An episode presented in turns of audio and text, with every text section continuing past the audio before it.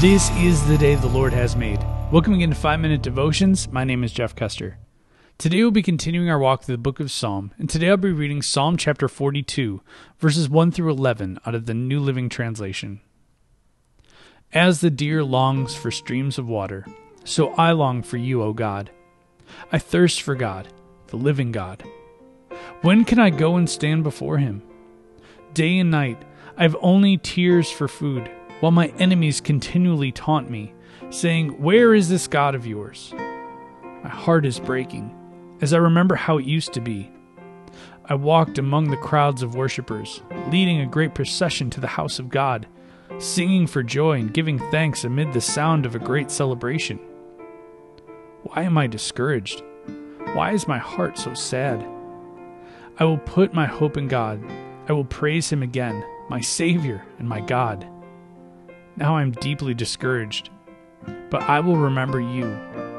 Even from distant Mount Hermon, the source of the Jordan, from the land of Mount Mizar, I hear the tumult of the raging seas as your waves and surging tides sweep over me. But each day the Lord pours his unfailing love upon me, and through each night I sing his songs, praying to God who gives me life. O God, my rock, I cry. Why have you forgotten me? Why must I wander around in grief, oppressed by my enemies? Their taunts break my bones. They scoff, Where is this God of yours? Why am I discouraged? Why is my heart so sad? I will put my hope in God. I will praise Him again, my Savior and my God. I think so many of us can learn from David in this moment. As he says multiple times, Why am I discouraged? Why is my heart so sad? He's clearly going through something. But what does he say after that, both times? I will put my hope in God. I will praise him again. You see, when so many of us are at our lowest, we think God's abandoned us.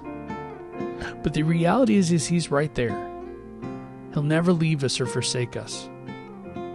And just when God seems his furthest from us, the reality is he's so close.